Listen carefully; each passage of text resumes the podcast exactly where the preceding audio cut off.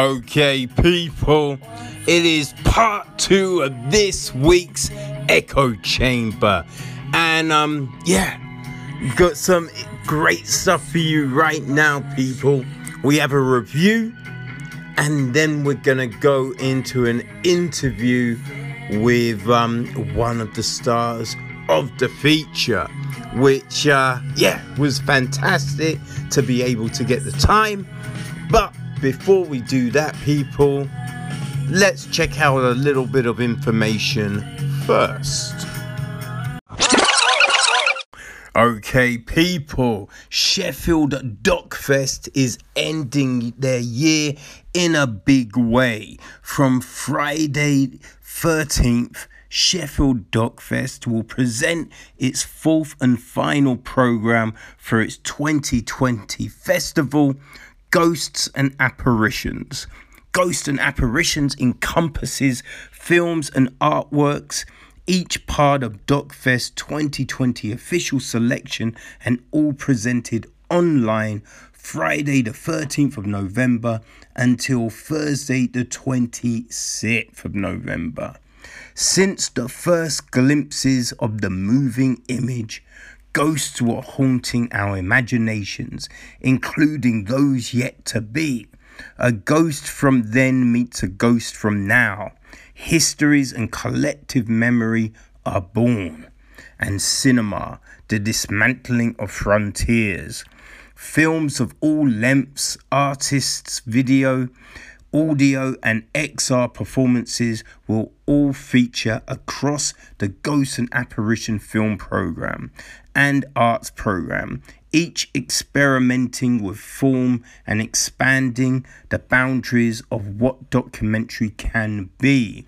The program combined involved 13 films and artworks representing nine spoken languages and spanning 12 countries around the world Argentina, Canada, Chile, Czech, Czech Republic, France, Israel, Netherlands, Spain, Taiwan, Thailand, UK, and USA. Filmmakers and artists include, among others, Orit Asheri, an Israeli uh, German award winning interdisciplinary artist based in the UK and an alumni of Sheffield Hallam University, Sophia Bohdanowicz, an award winning Canadian filmmaker, and Paula Albuquerque, an experimental Portuguese filmmaker and scholar based in the Netherlands. Keekan, um, the UK and Germany based collective, will present a live interactive experience from a virtual world on Saturday, the 14th of November. The film program be, will be available online to all UK based public at Sheffield DocFest Selects and internationally via Doc Player from 5 p.m. on the 13th of November until 2359 on um, the 26th of November. Select titles are also available to watch via Mubi, um, one of our DocFest program partners. The arts program will be available online for audiences internationally and free of charge via the Sheffield DocFest website um, from the same times, you know, which is always a good thing. Uh, an old question for humans is how can we make visible what is invisible?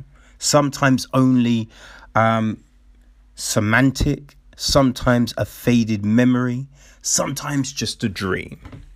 In our film program, transitional processes are present and relevant from forgetfulness to remembrance, from past into present, from the individual into the collective realms.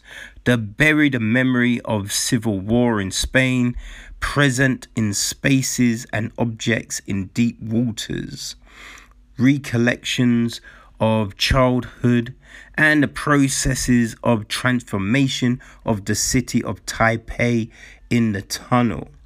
All that is forgotten in an instant builds an intricate, passionate journey between words, translations, and political landscapes.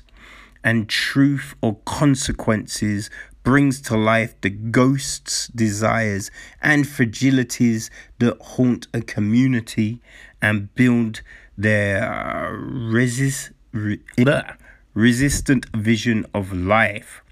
Love and death are two of the most fundamental and universal realms of human existence, and cinema has been one of their most loyal storytellers. Loss of our loved one and the quest for meaning in dissolution in man amour. The, the effort to understand and realize loss as a challenge for making a film in point and line to plane. Ghost and Apparitions is also about experimenting with cinematic forms and narratives and questioning what documentary can be. Firm is a voyage outside the anthropopic perspective over landscape and nature. So, people, all of this, you know what I mean? It starts on Friday the 13th. So, you know, tomorrow. Okay? So, go to the information of the episode and you will be able to find um, how to access and everything like that. All right, enjoy.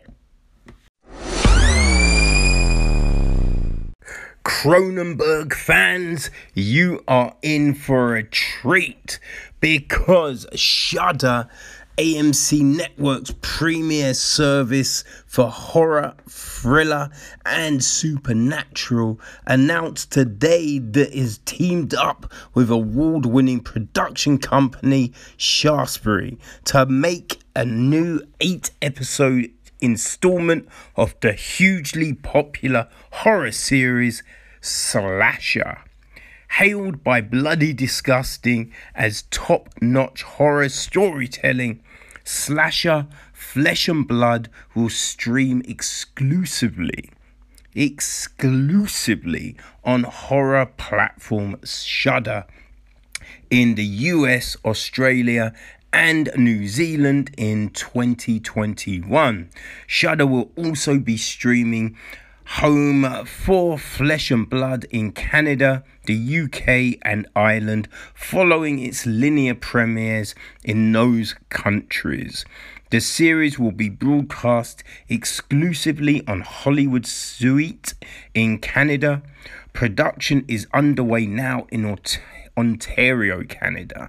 Slasher Flesh and Blood follows a wealthy but dysfunctional family gathering for a reunion on a secluded island.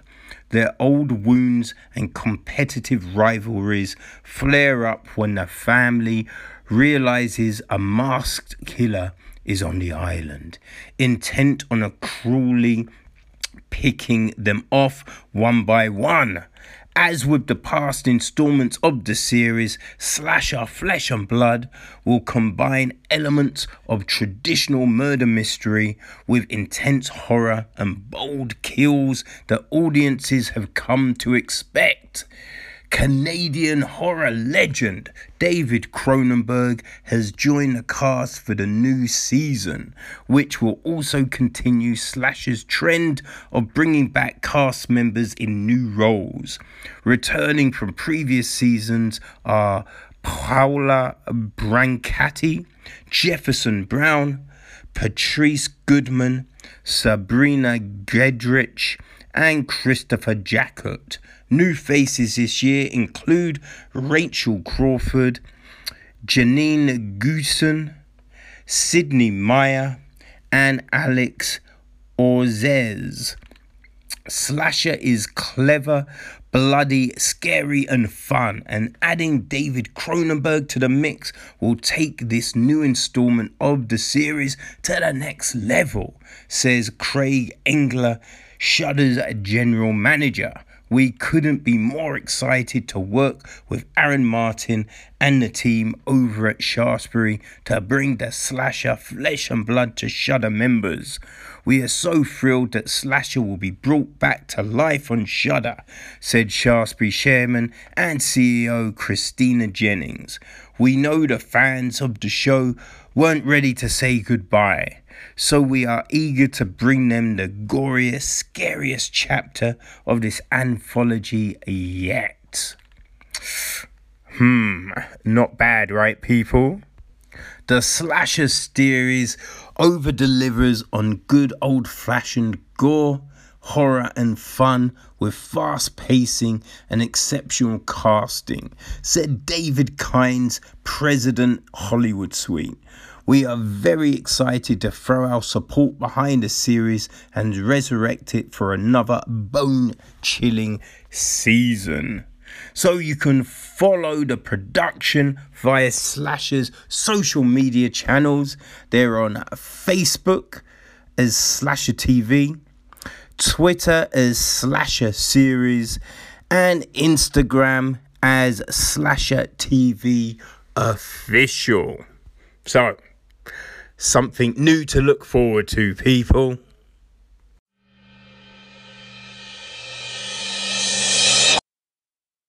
Horror fans, the year may be coming to a close, but there is still plenty to look forward to. Shudder is closing out its record breaking year with holiday specials from two of their most popular series exclusive new supernatural chillers, massive new collections focused on holiday horrors, and Giallo, and so much more, people. Okay, so the December highlights. Well, a um a Shudder special will be Joe Bob Saves Christmas. Um, it's the Christmas spirit takes over the last drive in as Joe Bob and Darcy close out the year with a double feature of holiday horrors. Premieres live on the Shudder TV feed Friday, December the 11th, and will be made available on demand on Sunday, December the 13th. You've also got a Creepshow holiday special. In the holiday themed hour long special, Shapeshifters Anonymous, featuring Fearing he is a murderer, an anxious man searches for answers for his unique condition from an unusual support group. It's starring Anna Camp and Adam Pally. The special is written and directed by Creepshow showrunner Greg Nicotero, based on a short story by J.A. Konrath. Okay, so that hit Shudder on the 18th of December. Okay, so they are also having some, you know, original um, exclusive movies. So there is Anything for Jackson on the 3rd of December. After losing their only grandson in a car accident, grief stricken Audrey and Henry, a doctor, kidnap his pregnant patient with the intentions of performing a reverse exorcism, putting Jackson inside her unborn child. It doesn't take long to figure out Jackson isn't the only ghost the ga- grandparents invited onto their home. Now it's a race against time for the couple as well as the pregnant woman to figure out a way out of the haunting they've set upon themselves. Oi. Oh my god. Consider this wintry anti nativity tale Shudder's Christmas counter programming from a writer and director who together have made a bevy of traditional holiday movies. That's Keith Cooper and Justin G. Dyke. Um, believe me, this ain't baby in a manger or Christmas with a prince. It's starring Sheila McCarthy, Julian Richings, Konstantina Mantelos, Josh Cruddas, and Yannick Bisson. Whew. And it does sound a little scary. Okay, so on the 17th of December, you also will be getting The Pale Door. So, the Dalton gang find shelter in a seemingly uninhabited ghost town after a train robbery goes south. Seeking help for their wounded leader, they are surprised to stumble upon a welcoming brothel in the town square. But the beautiful women who greet them are actually a coven of witches with very sinister plans for the unsuspecting outlaws, and a battle between good and evil is just beginning. It's starring Devin Druid, Zachary Quinto, Bill Sage, Pat Healy, Natasha Bassett, Stan Shaw, Melora Walters, and it's directed by Aaron B. Koontz, um, who directed um, some of Scare Package, which, um, you know, we spoke about earlier in the year. Okay, so you're also getting new series. All right, so season two of Eli Roth's History of Horror. That will be hitting the platform on the 10th of December.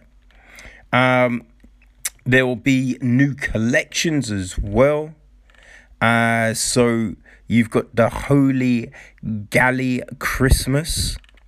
Okay, so slip on your black gloves and deck the halls with bloody murder. Italian style, as Shudder debuts its biggest ever collection of Giallo cinema, both classic and modern, with films by Dario Argento, Lucio Fulci, Lamberto Bava, Michele Soavi, Sergio Martino, and many, many more. Okay, so it will be featuring A Blade in the Dark, Death Laid an Egg, Black Belly of the Tarantula, The Case of the Bloody Iris, The Corruption of Chris Miller, The Editor, The Fifth Chord, New York Ripper, The Night Evelyn Came Out of the Grave, The Red Queen Kills, Seven Times, Short Night of Glass Dolls, Stage Fright, Torso, Trauma, your vice is a locked room, and what have you done to Solange? Whoo! Man. And um yeah, it will be coming on the second. Okay, so uh yeah, not bad, a people. Not bad at all. But there's also other new films. Alright, so you've got Blood Beat which um, I mean, well, that comes on the 30th of November, but we'll still count it. All right.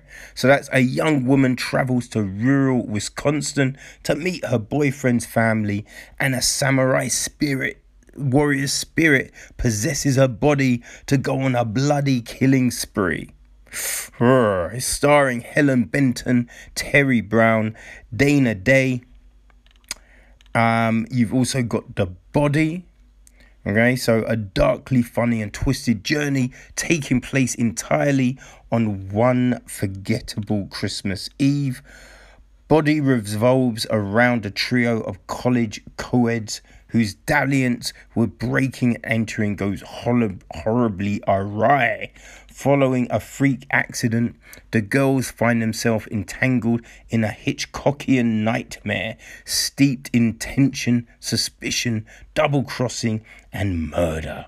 where no one is to be trusted and a new twist lies around every corner. From the team behind this year's Villains, it's starring Helen Rogers, Alexander Toshkren, Lauren Molina, Larry Fessenden, um, and it's directed by Dan Berk and Robert Olsen.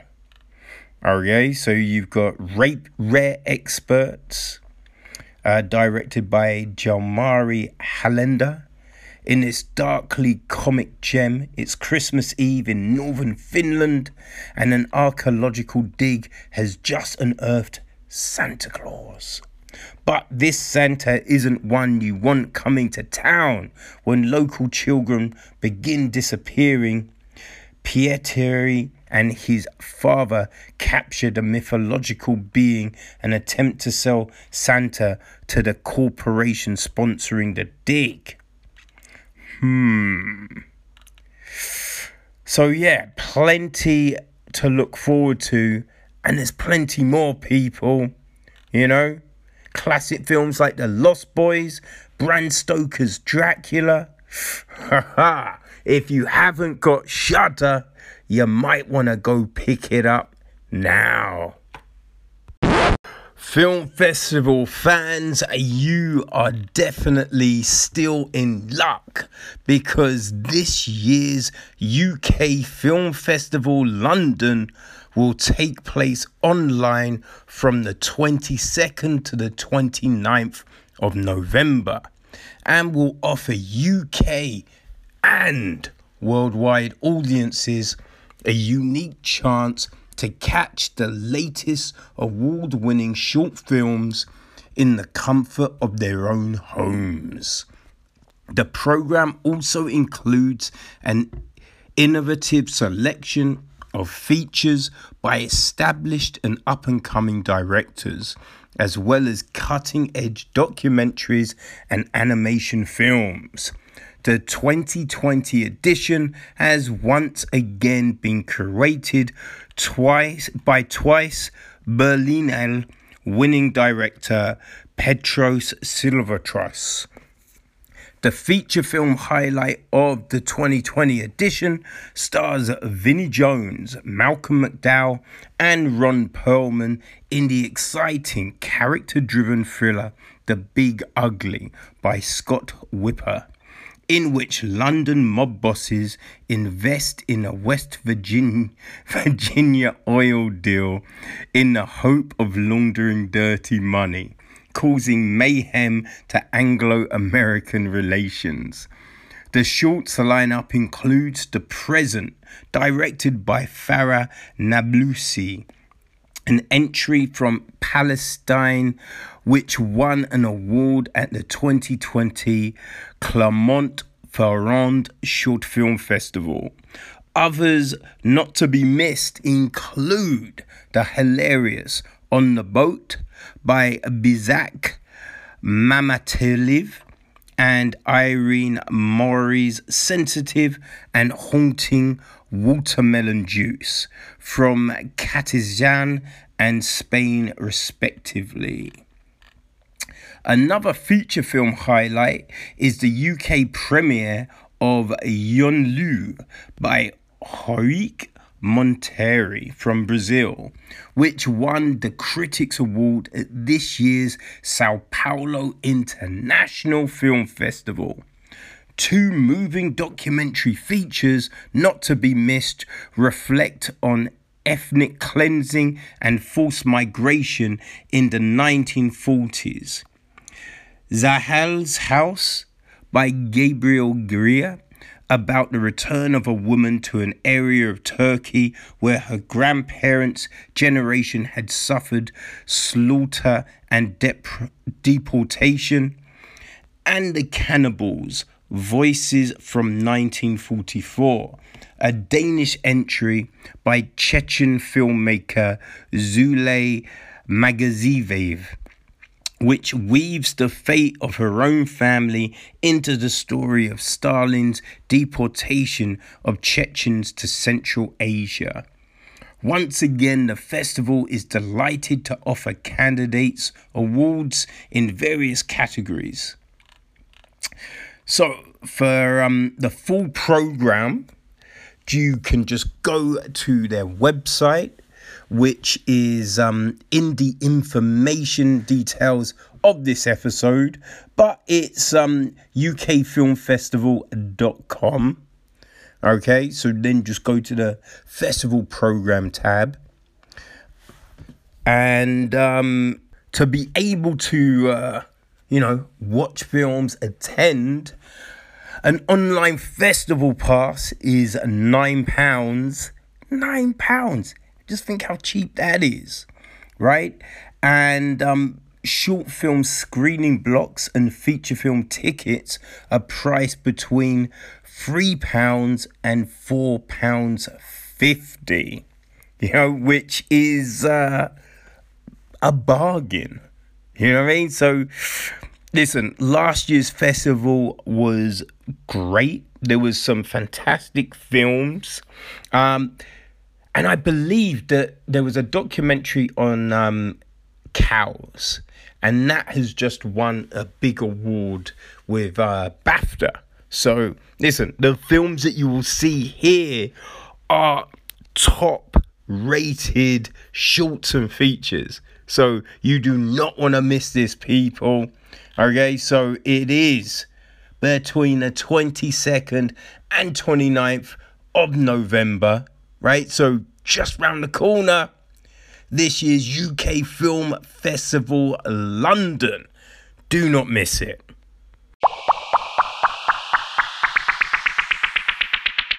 Okay, people, so now we have all of that out the way. Let's get to it. So, we're gonna play the um, review and then we're gonna get straight into the interview. Um, listen, go over to the YouTube page and you'll be able to actually watch it. Yes, we are going fully technicolor, so you can check out the interview itself on YouTube, links in the episode, or just listen to it here. But you have options, you have choices. But um, yeah, there you go, people. Let's get to it.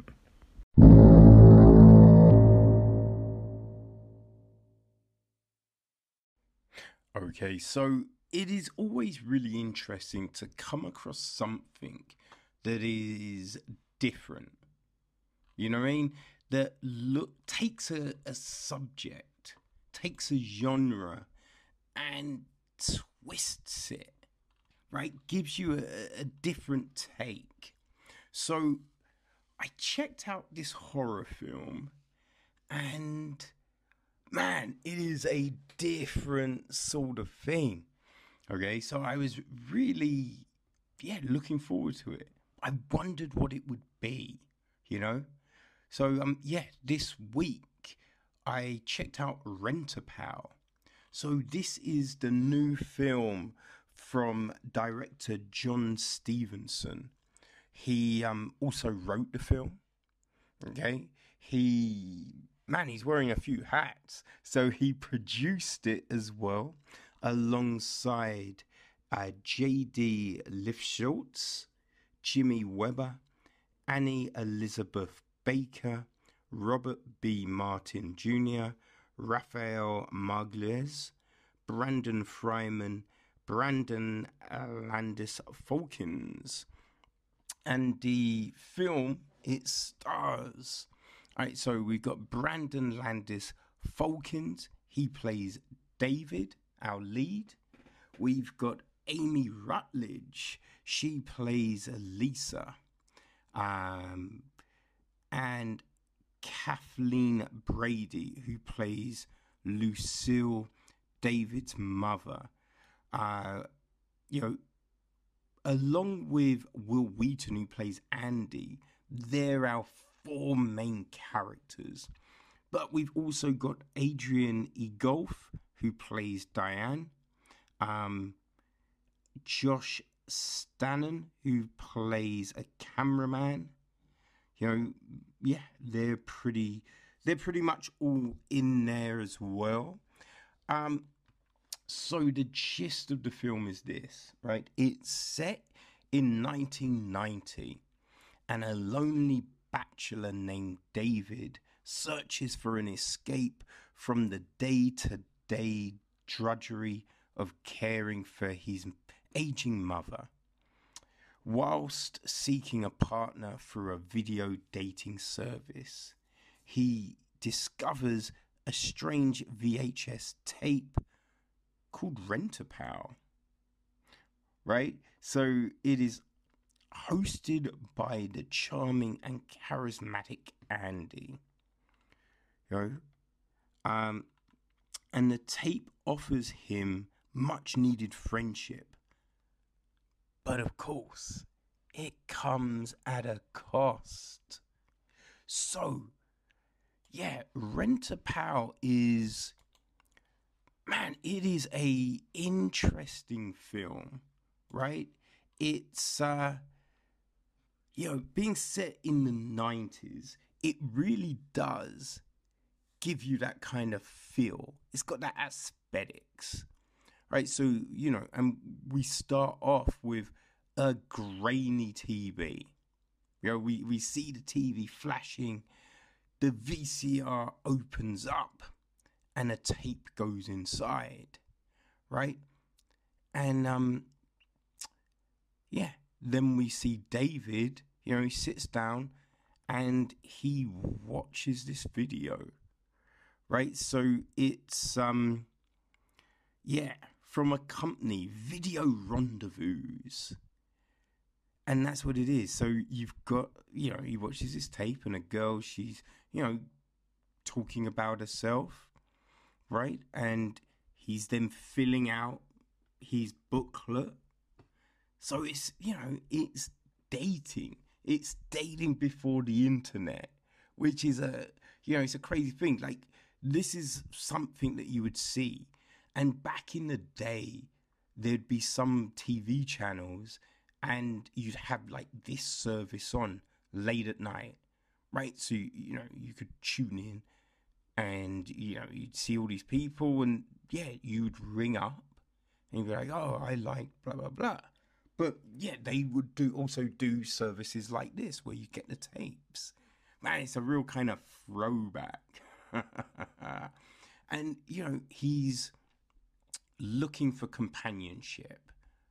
You know, we, we see him watch a, a few tapes. And like one of the big things, one of the people, one of the girls in this early tape, she's just like, okay, and you know, I just want to put it out there I, I, guy can't live at home. I don't want to meet anyone that lives at home. You know that that was the the big thing, and you can see and like David is crestfallen, you know, and uh, yeah, it is. It, it's this thing like, and from that we see him, you know, go and um you know, sees mum, right? He, he's a caregiver for his mother, who we we find out throughout the film that she's got dementia. You know, he helps her. You know, he feeds her. You know, he, he helps her to bed, and just a host of other things that you can imagine. But you you see this like he he you know when he talks about it you know he you know he wants to do it. He doesn't see it as a burden. But it's one of those things right? Your mouth says something but your body language says a different thing. And you can see he's looking for more right? He's looking for more. He's looking for companionship which, you know, is something that everyone wants, right? It's just what level of companionship are you looking for? But, you know, David wants the whole thing. But it's, you know, it's tough. So we, we have him go to the tape service. He's, um, there's, he like, he calls up looking for matches and they're like, ah, well, you know, you probably want to record a new tape. So we see him do a new tape. And oh man, that's tough. Like the first cut, he really lays it out, but you know, he has to re record it, and it's you see him getting nervous and everything like that.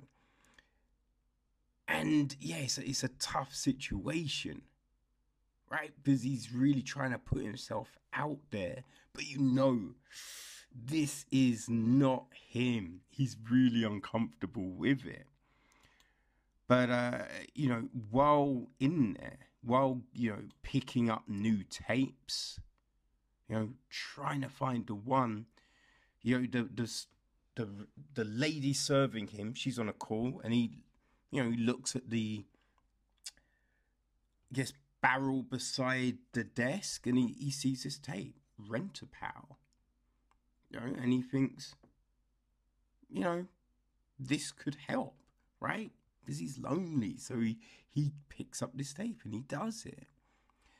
And what we get, ah, I it, it's this, you know, it's a strange thing.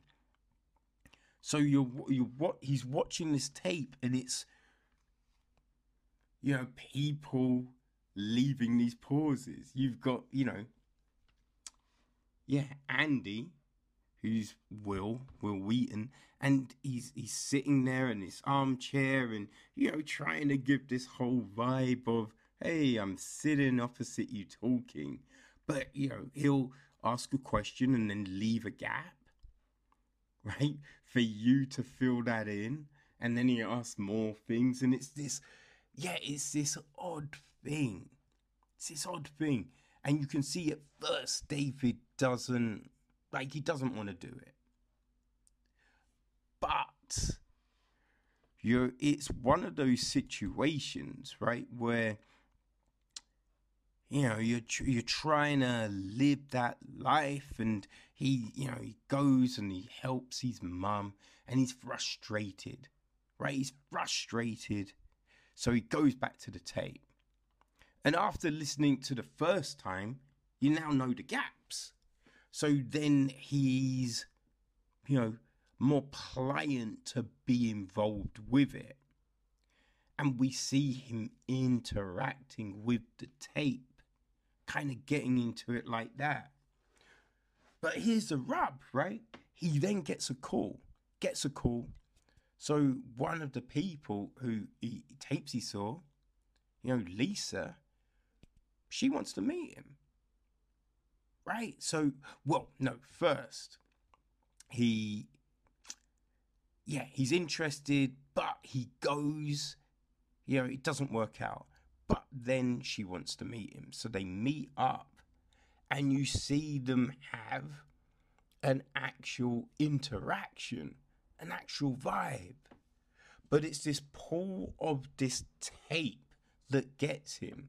Now, the great thing about this film right? It's really subtle, right? It, it, it's really subtle with the way it all plays out, you know, which is, man, it, you've got to say hats off to um, Jon Stevenson, you know, because you have given, firstly, right, you've created characters that are extremely believable.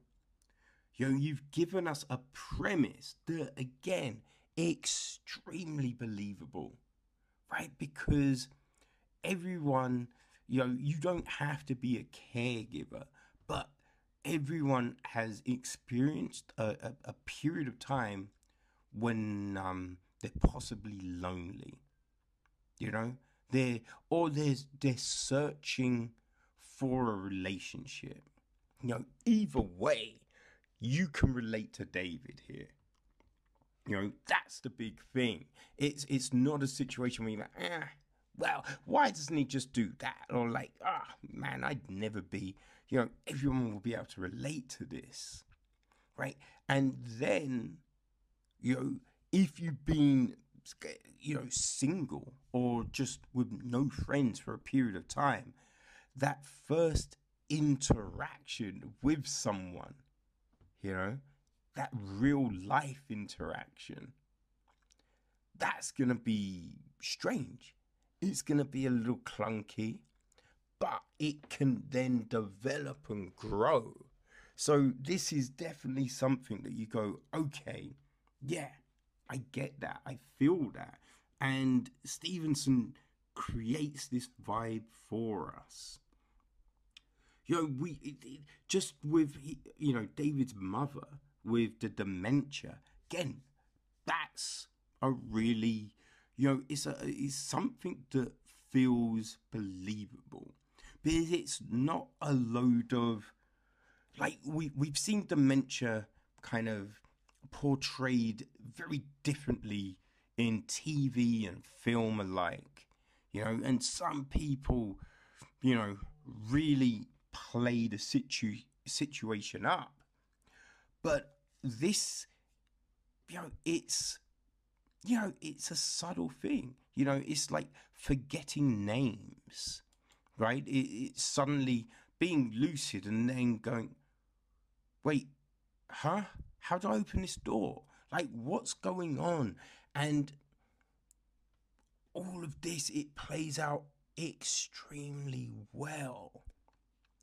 But then you factor in this whole tape right? You factor in the tape and it's that big question. Is the tape possessing david or is david possessing david you know that's the big thing that this gives us. And it is so interesting, right? Because it's played out in such a way that you're like, I don't know, right? You're looking at this and you're thinking, huh, which way is this going? This is so, ooh, and that's fantastic. Really is. Which, you know, full credit, definitely full credit to the cast. Like, Wil Wheaton is, you know, Wil Wheaton is just, he is great. You know what I mean? Like, coming from friggin' Wesley Crusher, who is one of the most irritating characters on TV. Wil Wheaton has embedded himself as a likable, charismatic actor that um, you know can do it all. You know, he's a great narrator in audiobooks.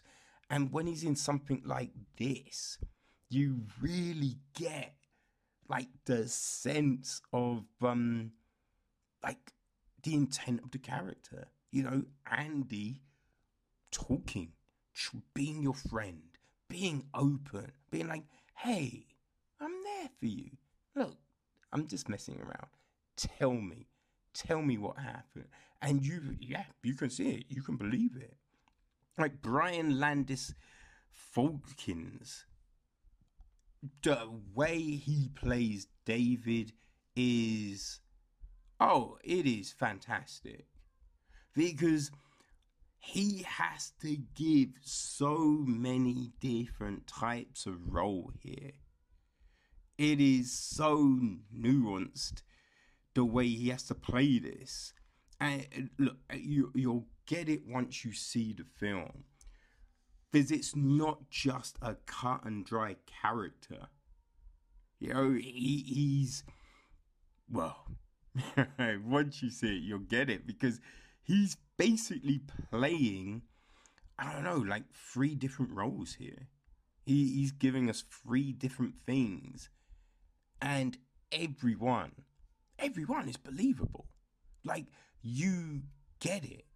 You believe it. At no point do you think, oh, it's a little over the top, or yeah, he's just, it's very character-ish. That's very genre-ish. That's very, no, he, you really feel for the guy. You feel the loneliness. You feel the resentment. You feel the anger, the sadness. It is all there. And then you've got Amy Rutledge, who plays Lisa. Now, this isn't a huge role in the film, but it is a very, I feel it's a very pivotal role. Because we see David, you know, his character does change a lot due to Lisa. You know, in both, both instances, really. So the the missed connection and then the connection. We see David in a couple of different lights there. And then with Lisa, yeah, we get a different David. And, you know, Amy gives us this very sweet, wholesome, wholesome character. You know, like with her tape it just resonates this really nice, open person. And then when we meet her, yeah, she gives you that. But also, yo, there's she's not a pushover. Yo, she stands her ground. And yeah, there's definitely ground to be stood. you know what I mean? Like, you root for Lisa like that's the thing. You you really do because you know she's so ah so nice, so nice. Like helps David out, man. Like yeah, you know it, it the film is made on these roles. You know, but hey, you can't forget. You know, like Adrian Egolf as Diane. You know, again, another, you know, really good performance. Another good performance that kind of has to play off of David. And, uh, you know, just Stanton, who plays the cameraman, you know, man, you get this great moment of the, it's like the guy, you know what I mean? Like, yeah, yeah, you want trouble? I'll give you, oh, okay, okay. Um, yeah, yeah. Uh, I think I'm busy. I've got to go. Yeah, we yeah we we get a really fun performance from Stan that that you definitely uh, you know jump out.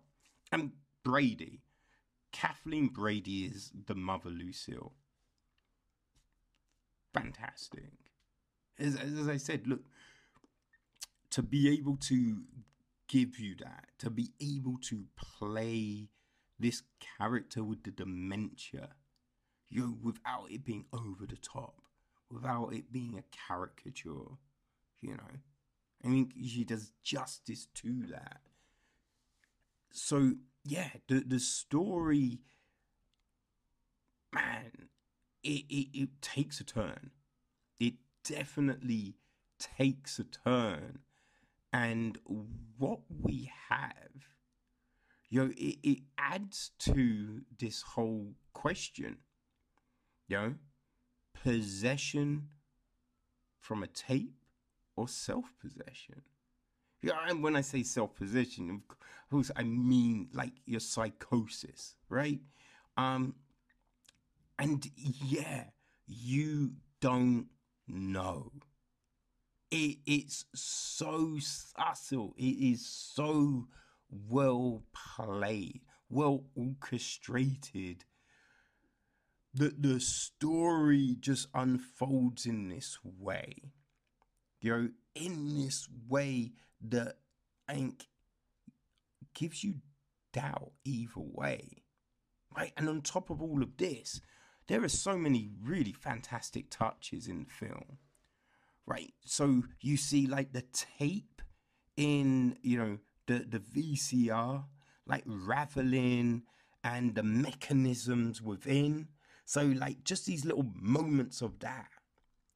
You know, that, it, it just, I don't know, it, it gives you that kind of retro 90s feel. You know, like just things um, the snow on the on the screen where the tape has been played so much and rewinded and forwarded. It's just little things like this that really give you that, you know, ah man, yeah, this is the 90s. Like, this definitely feels like, you know, it's the decor of the place.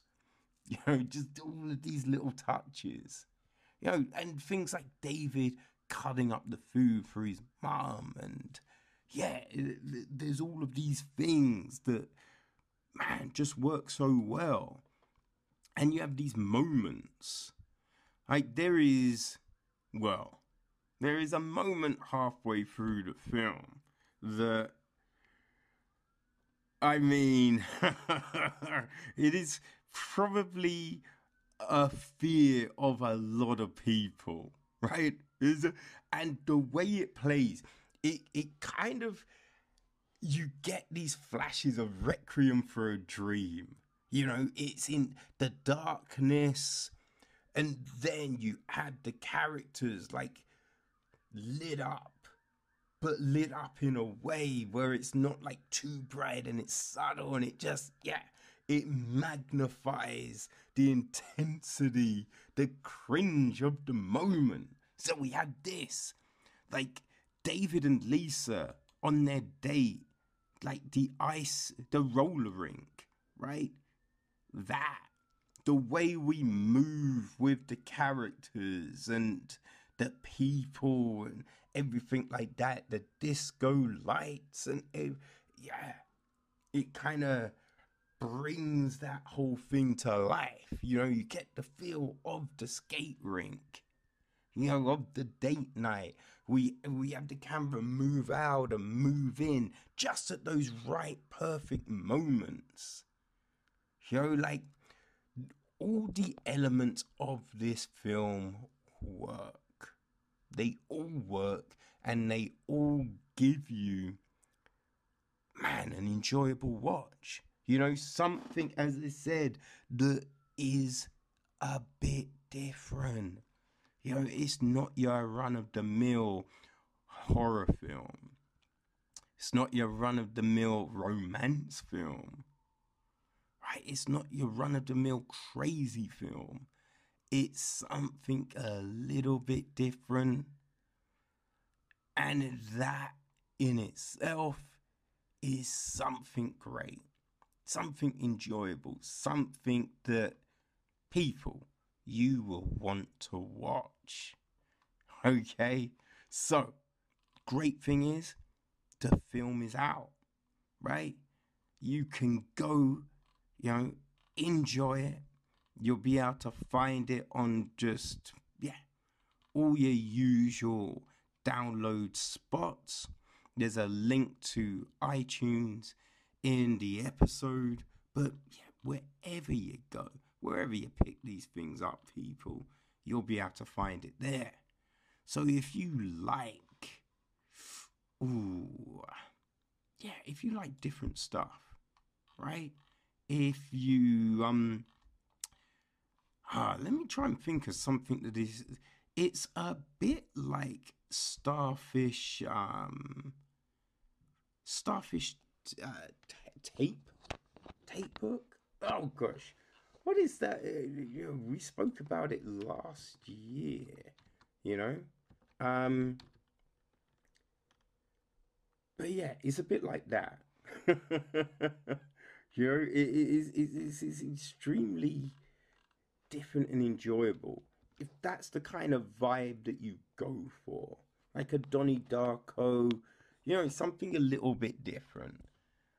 Well, people, then I definitely feel that um you know rent a pal yeah that's gonna be a film for you. Okay? So um people check it out.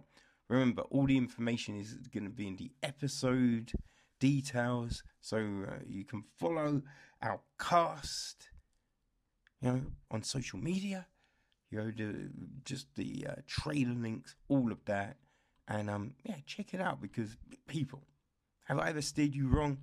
I feel this is something that you will want to watch and you're going to enjoy. Okay, so there you go. Rent a pal.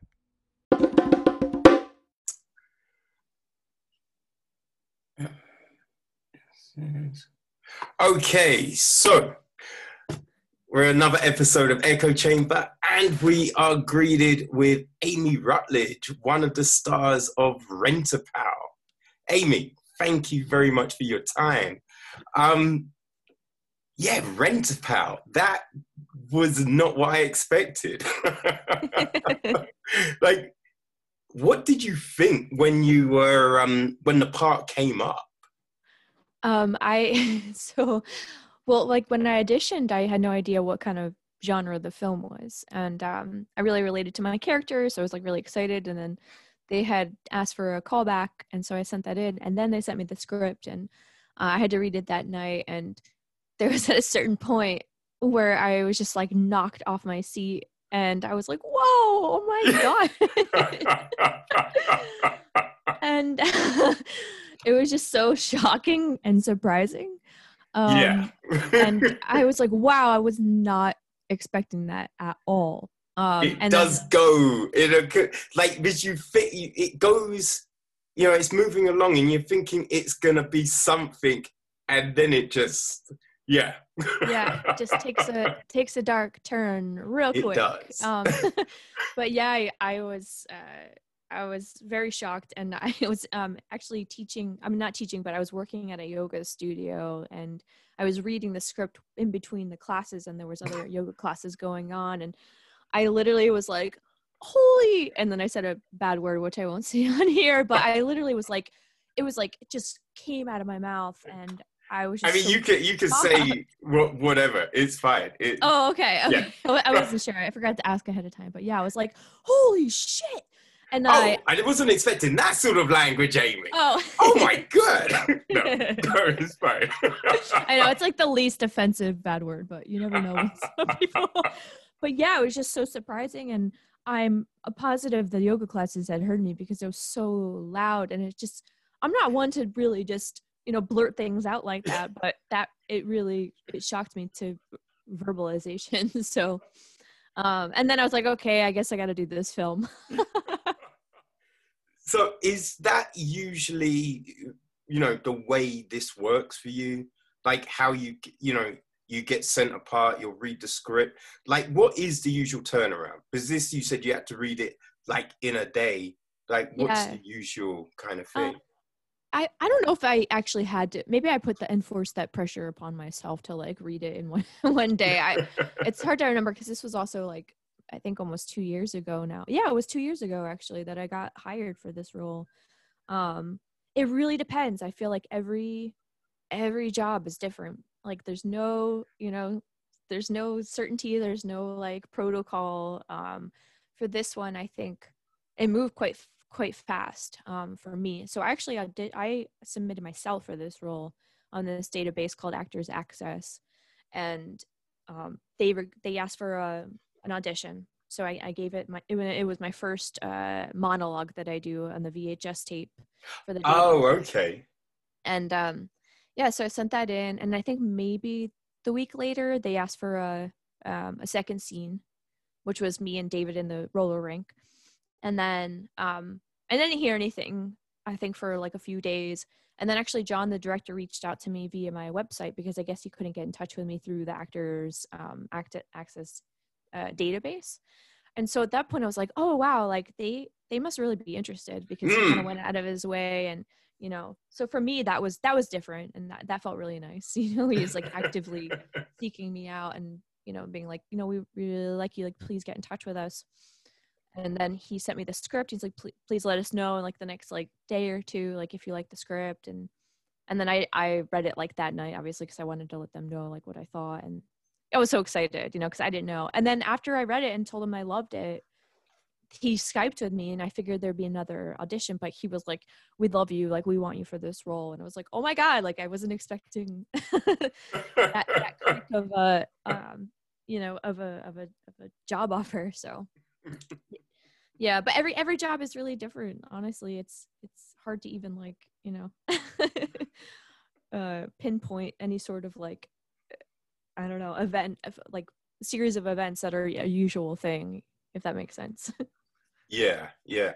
But what's the difference for you for working on a short to, you know, a, a feature, you know, but you've done shorts, TV, uh, you know, film. So, you know, is there a big difference? Um, I, I don't think so for me. Um, I'm trying to think because actually I wasn't on this um, Rent a Pal filming f- like very many days, and so when I've been in shorts, it's generally because I've been the lead and I've been on like you know four or five day shoots where I'm on it every day. Yeah. And for Rent a Pal, I think my shooting days I really only had like five or six filming days, um, which is pretty pretty quick actually for a feature film. Mm. Um, but I think if I had, you know, if I was David's role, you know, you I'd probably be there for, you know, I think he, they filmed for like a month or so. Um, but for me, no, not not yet, not not as far as I can discern. Um, they've generally been pretty much the same.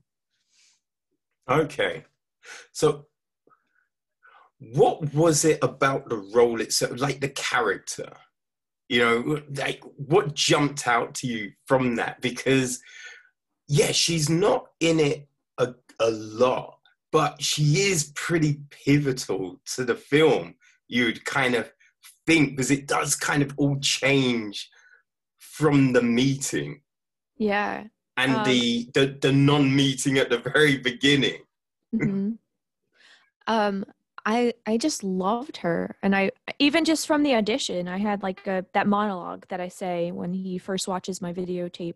That was my first audition, and I loved her so much, and I just instantly just felt so much empathy and compassion for her. She just seemed like such a, and at that point I hadn't read the script, so I knew really nothing about her, but just instantly, in, um, you know, instinctually, I I just felt so much love for her, and she just seemed like such a good kind person and i really related to that um i like to think i'm i'm kind of similar if i do say so myself um yeah I, I just there was something about it that i'm like oh this is this is me you know like this is this is like perfect and i can really i can really do this you know and i don't have to put much much effort or strain into like trying to become something else um that i'm not so um i i really wanted her like the day one that i actually read the the audition Ah. well, that, that's nice it turned out because yeah i think from just the monologue that we get from the video you do get that impression that she's just this genuine like really nice person. Mhm. and you're like huh. And and so i think in the first few um kind of you know moments you're thinking okay when, when's the penny gonna drop when's when's this gonna shift when's she gonna become but no throughout she's this really nice person so yeah that that was interesting that was Yeah. interesting so Thanks. And I love that um she's not a pushover either though. Like she's very No. assertive and um I love that and I love that you know at the end I don't want to give anything away but excuse me.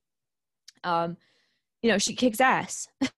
she does hold her own which yeah. which is because I think you do have that moment where you're like, oh no.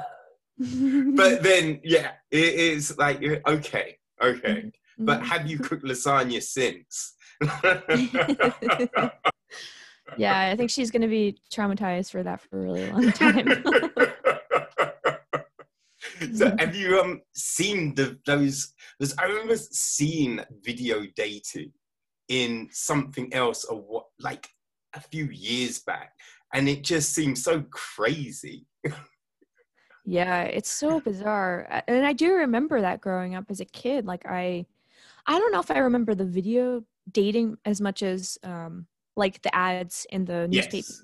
Yeah. Yeah, and yeah, like yeah, yeah. Call someone up and you know do it that way. I mean I, I've never done it, but it's just like so wild to me and just to think about how much like technology and and just our world has completely changed um, in this short amount of time is just you know unbelievable and I, I love the nostalgia of that i love like watching that vhs like i really felt that like to my core just watching it and like living that in my own life growing up Yeah. and then seeing was that like, again the feel of it, like the graininess and you know the skip, and you're just like, oh yeah, I remember that when videos used to go crazy. yeah and like even the 12 p.m blinking on the vcr tape throughout is like that's like the story of my life growing up like our vcr was always blinking at 12 a.m all the time yeah. they did such a good job of like just the minor capturing like the minor details of like the realness of that era i really appreciate yeah, yeah, no, that was great. Did you have any input on your character?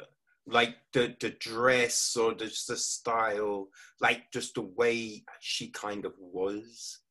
I I did. I um so even for the audition, I um I was actually away at a film festival for one of the TV pilots that I was, and I was in Vermont, and I'm I live in Jersey City, and I got the audition um while I was away, but I was like, I have to wear. I have those glasses that I wore in the film. I I was like, I have to wear them for this audition, or else, like I you know I just have to have them.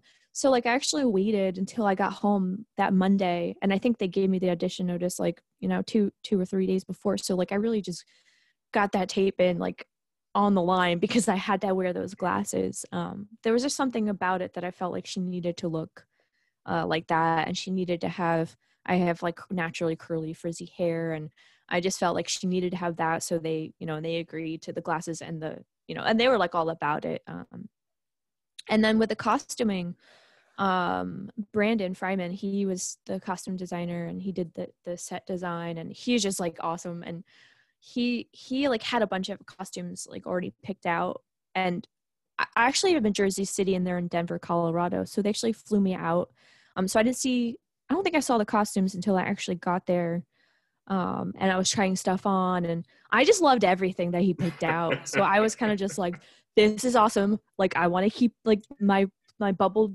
the fluffy bubble jacket that I wear in the car that's like blue and I'm like I I should have asked but like I I wanted that coat like so bad to wear in real life and so I was just like all like everything kind of just worked together perfectly and like I just kind of got a sense of like how she walked and how she talked and um it all just kind of came together for me so yeah I think I had a lot of of input That's that's nice. And is that something that you find a lot? You know, that you can have that sort of input with the roles for your characters and stuff. I think so, and I think more so on like um like indie film and more like short films for sure. Um, like when I did a, a television show once, I, I, there was not like there was no communication with me and like the actual director. You know, it was kind of like I kind of just showed up and like this is what I wore, and you know, and we just did Yeah, the thing. yeah. You know. Um, so yeah, it just really depends. But I think I'm lucky for the most part. All the stuff that I've done so far, um, I've been able to have some input in like how things go, and and the directors are always like so kind and um, just excited to like collaborate. So Mm. And that's good. yeah, And what about the, you know, the relationship? You know, Lisa with David. How did you kind of build that, or was that just, you know, you just turned up and you did the lines and it just fit that way, or were there periods where you'd like talk before the film and kind of bond? no. Um, so actually, we just showed up and and that was it. So Okay. Because as I was saying, um, I mean that I feel like that was really magical and lucky. Um, the chemistry that we had um, was genuine and, and real. And um, I don't think I met Brian before I actually flew out there. I'm trying to think back, but no, I, I met him the day that I arrived. And so Jon, the director, he took us out for dinner, and I met uh, Brian then, and he actually brought me a bot- bottle of wine, which I thought was so kind, and I really appreciated that. And I actually don't drink at all, and I was like, I'm so sorry, like I don't drink alcohol, but I really, really, really appreciated it. Um, it's not often, uh, well, my experience, I haven't shown up to set where like the other lead like gives you a gift upon arrival, arrival. So I just thought that was like super kind and, um, and yeah, like we we just had a great time together, and like even when we weren't filming, he just made me laugh so much. He's so funny. He's such a like uh he's just like such a character. He just is performing and singing and you know him the dynamic between him and um Kathleen who plays his mother they were just hysterical they were just like doing show tunes together and like they were just just so funny. And so the chemistry we had on set on the screen was just natural and and it just worked and it was just so fun and it was easy you know it was just very easy Mm. um and that's a very lucky thing and i remember when we jon had the director had uh, reached out to me he's like you guys have like legit chemistry i'm like yay because i felt that way i didn't know if anyone else noticed but I mean, it does resonate. You do Yeah. kind of feel that from the moment that you you both meet, and it just builds, and it and it yeah, it it, it seemed nice. Yeah, it, it, it- seemed was- nice before you know. yeah it was sweet and i think we're really lucky too because the first scene was us roller skating i mean like that's how fun is that already you know in itself well, I, I guess you need to know how to roller skate. yeah i i actually um, used to roller skate all the time as a kid because that was kind of like the only thing we had access to do in my town because it's a very Ah. small rural town and i was like oh cool i'm good like i used to roller skate all the time and, that was years and years and years ago and then once i i got all, got up and stood up i was like oh my god actually like this is a little more uh, uneasy as I, I I thought it would be. Um, and actually, as we were like, because David's the one that's supposed to kind of like be not, you know, very awkward, and he has his fall. And but I got up for the first time we were rehearsing, and I was kind of like, oh my god, like crawling along and they were like no amy like you're the good skater. Like you you, you go ahead. I'm like i'm not acting. I'm so sorry. But um and i was like kind of embarrassed. But like as soon as we got on the floor and kind of like in the next like couple minutes it was like riding a bike and, and i was fine but and like okay. it, it definitely hurt. Like my knees hurt and like my ankles hurt after. I'm like oh man this is not what it used so were you sitting on tater tots as well? no. That is my favorite that is my favorite favorite part of the whole movie. And like someone i think one of my friends had uh taken like a screenshot of it and like wrote hey i'm gonna need those tots back and she she wrote it was on instagram she's like i don't understand why no one's made this uh, a meme yet or like a gif because it's so funny and actually the guy who says that is um, brandon fryman who's the costume designer and set designer Ah. and one of the producers as well. So I love that he's like that cameo. It's just yeah, I, I wasn't expecting that. yeah. That that was amusing. That was Yeah, a it was. funny part. it was. And like that giant bag of tater tots. Like I don't know where they got that from. All right. So, have you got anything else lined up um, that you're working on? um, so actually I'm so my sister is also uh she's an editor and a director and so we're gonna be working on a short film together pretty shortly. It's got a sci-fi feel to that and that's a short. Um, and then I'm actually moving to LA in um, January, so I'm really excited about a new chapter in my life and excited about that. And I've actually been writing my own pilot, so it's more of like a sci-fi um, dystopian sort of world and um, sort of like an action thriller with like kind of dark, disturbing elements to it as well. So I, I need to finish that up. that's that's what I Okay. got going on right now. So, where do you, with that, you know, and you know, you're tr- writing on top of every, you know, just everyday life and work, and how do you fit that in? What's the motivation? How do you kind of focus on the work? Um, with the writing, it's been a little, it's been really challenging, especially with this year. And I feel like since things are so sort of seemingly post apocalyptic right now in our real world, it's been very difficult to want to sit down and write, um, even though I know I should. Um, but I actually went away last, this time last year, I went away to Rome and uh, Barcelona for a month and I started writing it. And it just kind of came, I have like these like kind of like visions that will just come and i'm like oh Yeah. i gotta write that down like that's that's great um but i need to finish it because i need to pepper it in and fill some things in and i've been not suc so successful about um doing that yet um I, I was really hoping you were going to give me some good hints, Amy. i'm 'cause I've been struggling. I have been struggling so much. yeah and i think it's okay though like it's okay like we're in a global pandemic you know what i mean and it, and it's it's i think as far as i've been talking to everyone everyone's been having a challenging time self motivating, and I think we just need to be okay with it because it's we're going through a really hard time. Um, I do journal though, and that's really helpful. So I don't know if you journal at all, but like waking up in the morning and kind of just doing a stream of consciousness, um, writing everything out. Um, for like four or five pages. So, like anything you dreamed, anything you're feeling, anything you're concerned about or worried about, or just feeling like really frustrated in your life, just like writing that all out.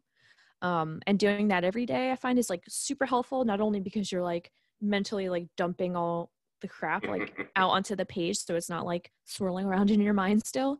Um but but then as you do that like you can look back after like two two weeks or so and kind of check out what you wrote and you might find some really good inspiration at some point to help you Mm. write something else. Um, i find that's really helpful. Um, and trying to think what what else i do. I do a, grat- a gratitude journal so i write like what i'm grateful for. That really helps me kind of shift my perspective around really quickly when i'm feeling pretty down or unmotivated.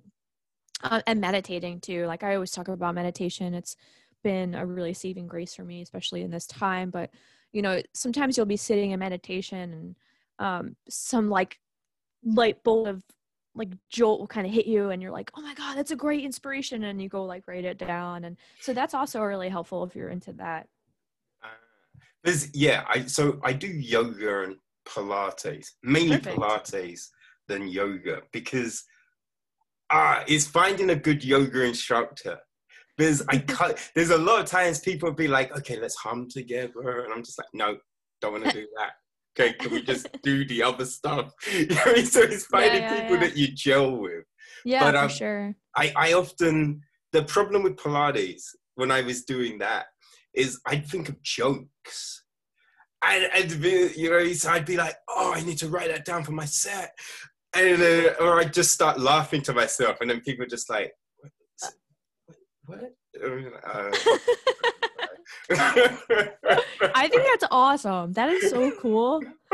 I love that like you're doing Pilates and just having these inspirations of like a joke set and like laughing. That's like that's in itself like a sitcom. I feel like you should definitely write that down. Um, well, yeah, they're all bits that I want to put in my thing, but it's just then just fitting to focus and you know. Yeah. Well, do you do like online like Zoom Pilates? Because then it wouldn't be a problem. You can just like kind of pretend you're getting a drink of water and just like write stuff down to the side. uh, I'm for, no, because I can't. I, I won't be able to see the screen, so that's the problem. Mm. With, oh, okay. Yeah, doing that. So, you know, I was doing Pilates while we weren't on lockdown, but this current month, I'm just kind of, you know, just bopping around the house. Oh yeah, it's hard. Can you do it? Do you like do it yourself at all? Like maybe there's some sort of like movement. I don't know that you can just like like a cat cow or. there's bits of yeah, there's bits and bobs that I do, but yeah. That's good. oh man, but no, that's that's always good. It's good to hear different perspectives on on, Yeah, on that kind of stuff. So yeah, I I appreciate that.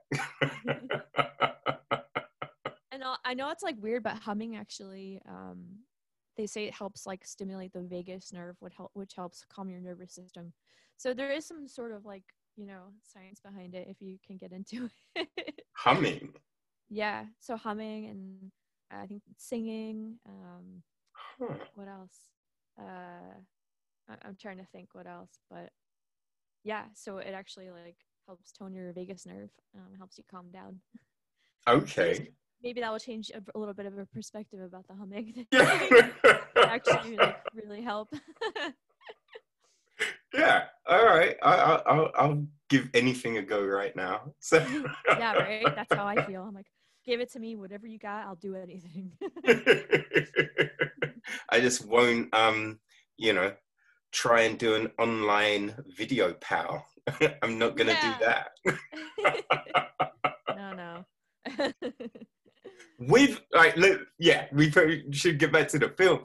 Um, with that, right? Because I think you can look at the film in a few different ways. Like, of was the tape doing it, or was it just he's kind of, you know, psychon, psych, god damn it, uh, consciousness got awry, as it yeah were. yeah.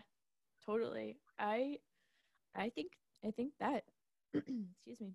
Um i think there's parts where actually I, I didn't notice this until like watching it for the third time but um there's a scene where actually wil wheaton's character andy says david.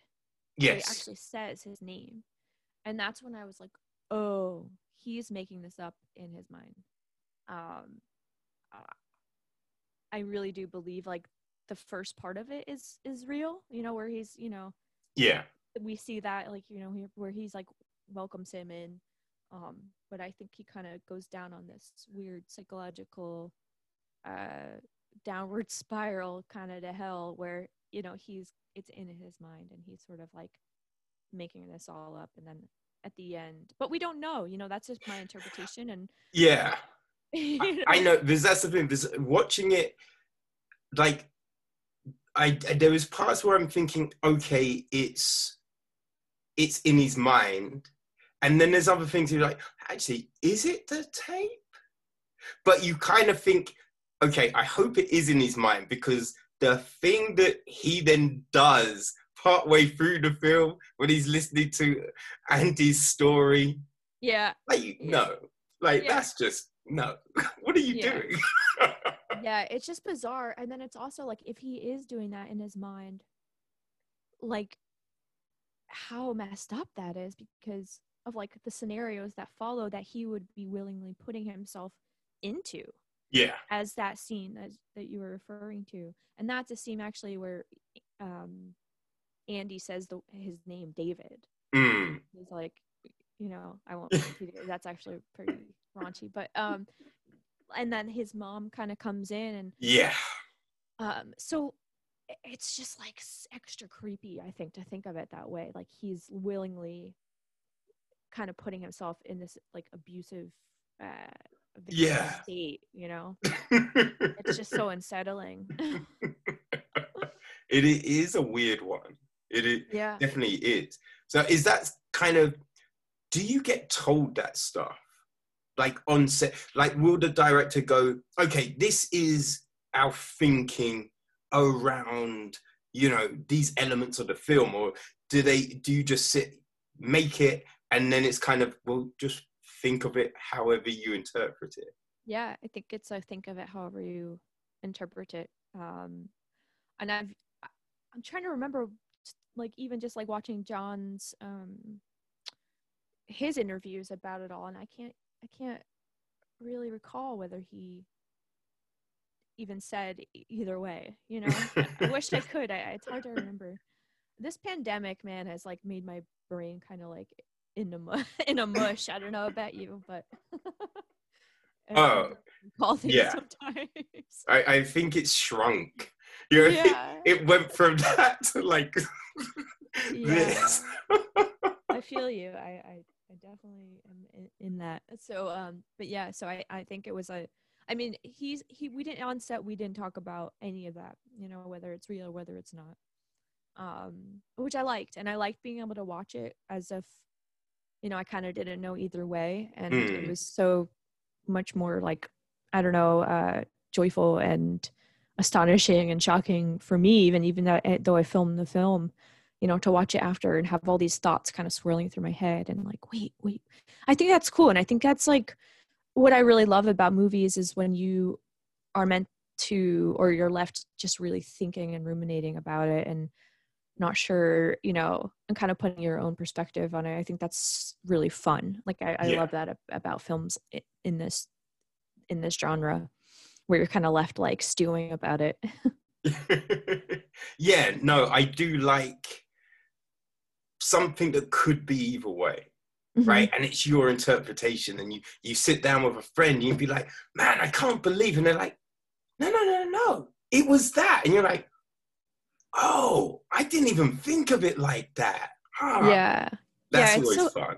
yeah i love that and then i love how you can connect with other people on it as well and gain insight from like other people's perspective it's just it's really cool and it's like a really awesome way to like connect with other people as well. Well, yeah, I, I do think this is one of those films that people are going to be thinking, uh, Mhm. you know, what was it? you know, Yeah. it's, it's like the spinning top at the end of Inception. It's like, did it fall? Does it fall? What happened? Oh, that movie. Oh, it's another one. I love movies like that. And there's a part of me that hates it because I just like I actually want to know like a definite answer. and then I'm like, but I, I do enjoy it, but there's a part of me that's like, damn it, like I want to know, like I want to know the real answer, you know? Um, and you'll never know. And there's something sort of like, I don't know, fun about that. yeah, oh, for sure. Because it's just like you wonder about, you know, well, what happens with Lisa now? Like, where does that go? And what about this? And what about that? But yeah. then, yeah, the open endedness of it, that's always fun as well because you're thinking, well, yeah, that could be that. And, you know, life isn't always wrapped up in a bow. So, it, Yeah. it, you know, I like that kind of aspect of films. But yeah, sometimes you want to be like, but what happens? Yeah. but that's life, you know? Like it's never, it's always open ended. so, yeah. But um, Amy, I really appreciate your time. It's been a pleasure talking with you. oh man, I'm I'm so honored and like this was so much fun. I think I've laughed the whole time and my cheeks actually hurt from smiling so hard. So thank you for being such a gracious, wonderful host as well. It really uh made my week. So thank you. Ah, no worries at all. Thank you. That's very nice of you. But um, yeah, I, I think you know, Rent a Pal is going to be a big success. I think yeah, people are going to definitely gravitate to that because it's it is very enjoyable, and um, you know, I hope the you know the script goes well and the pilot and everything like that. I can't wait to see um your next thing. Thank you so much. I mean, I, I'm I'm I can't wait to keep in touch with you too. So please let me know how I can. Oh yeah, yeah, yeah, yeah. Don't don't worry. I will. Um, yeah, I'll, I'll send you the link. Um, Okay. When this goes up, um, on Thursday. Yeah, Thursday. Oh wow, that's very quick. yeah, Good job. I just remember Thursday. Oh damn, two days. You can do it. All right. So, um, where can people kind of follow you? Where's your Oh. social media? yeah, so I'm on Instagram at Amy Rutledge four four three. That's A M Y, and then R U T L E D G E four four three. Four four Um, uh. Four four three. Yeah. What, what's the significance of the number? I don't. This is like a weird thing that I've had since I was a kid. So when when email started, I'm like showing my age now.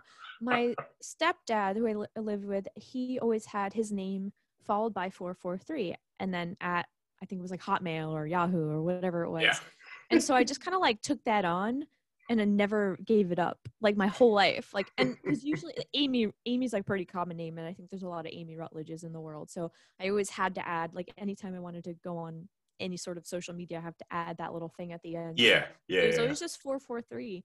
And then I realized after like recently, I think I think there's like some actual science behind like the numbers where it means like like I love you or it means something. I have to I have to like look it up again because now I can't remember. But there's something like that was actually like really lovely about it. So I was like, oh, that ended up just working out. um, so that's Instagram. Um, I am on Twitter. I'm not. I- I just kind of started Twitter, so um, I'm not on it as much. But it's Amy M Rutledge. That one didn't get the four four three. Um, and then I'm on Facebook as well as um, I think it's Amy Rutledge actor. Uh, and then my Okay. website, if you want, is uh, amyrutledge.net.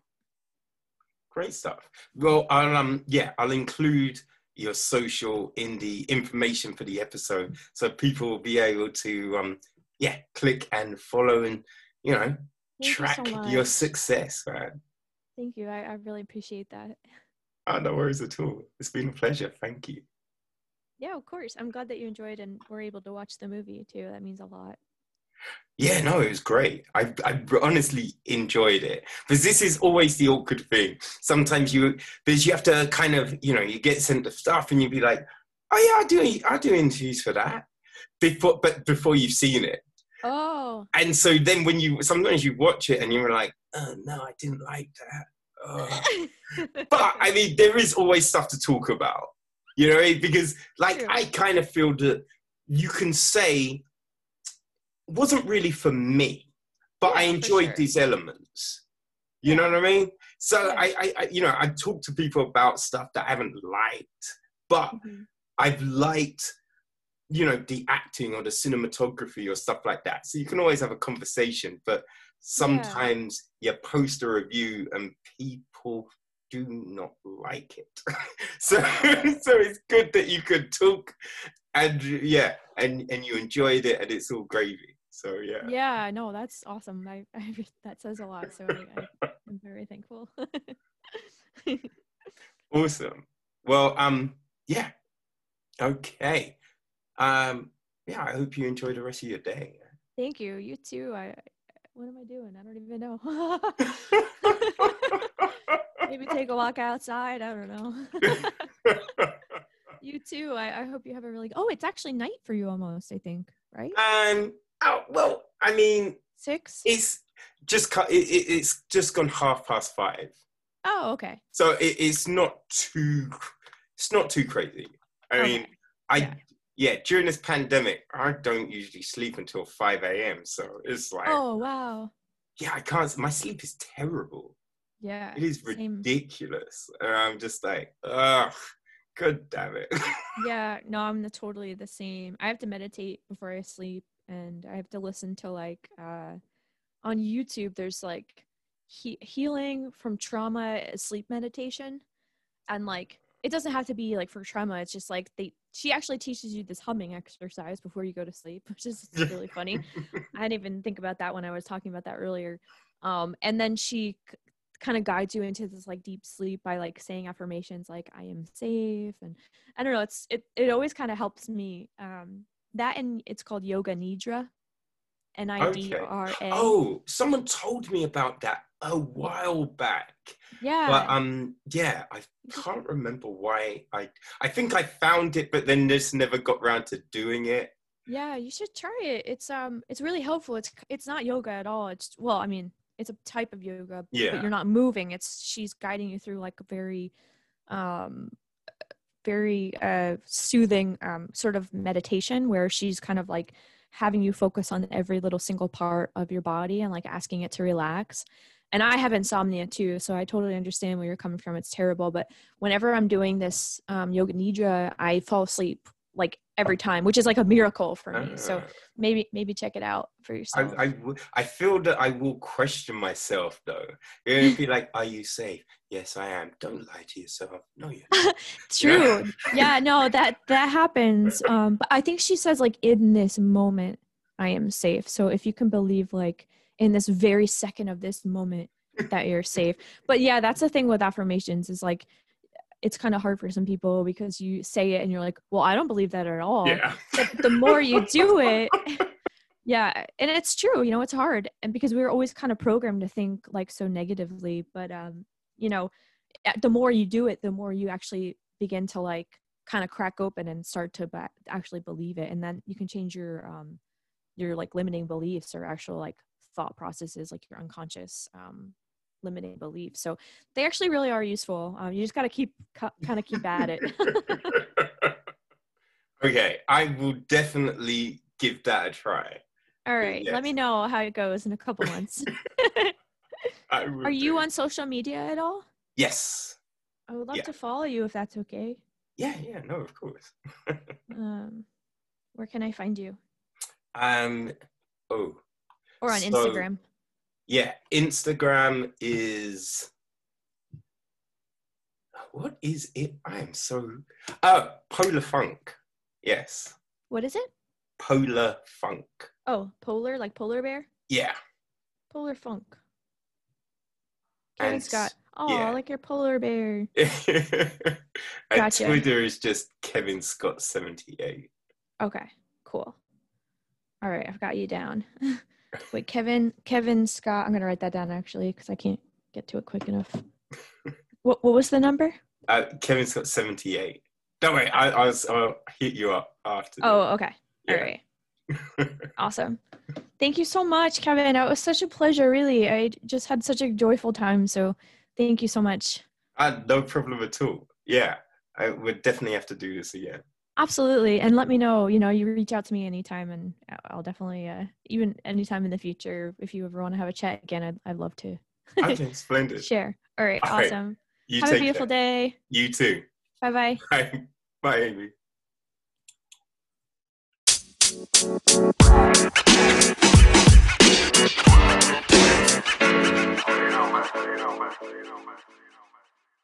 Okay, people. So that's us for another episode. We are done. Have to give a huge, huge, huge thanks to the uh, extremely talented and um, yeah, just generous Amy Rutledge. You know, she um, gave up some of her time. We actually ran long. you know what I mean? But she was just happy to flow. You know what I mean? Like, it was such a great conversation. So, yes, people, go check out Amy. You know, her um all the details are in the episode information. So um yeah, follow her and keep track on um you know all of her work because she is so goddamn talented. But um also people go watch the film. The film is great. You know, there's a there's an iTunes link in the information as well. But you will be able to find it on, you know, all your usual VODs, wherever you get films. So go check out Rent a Pal because it is great. Like everyone involved.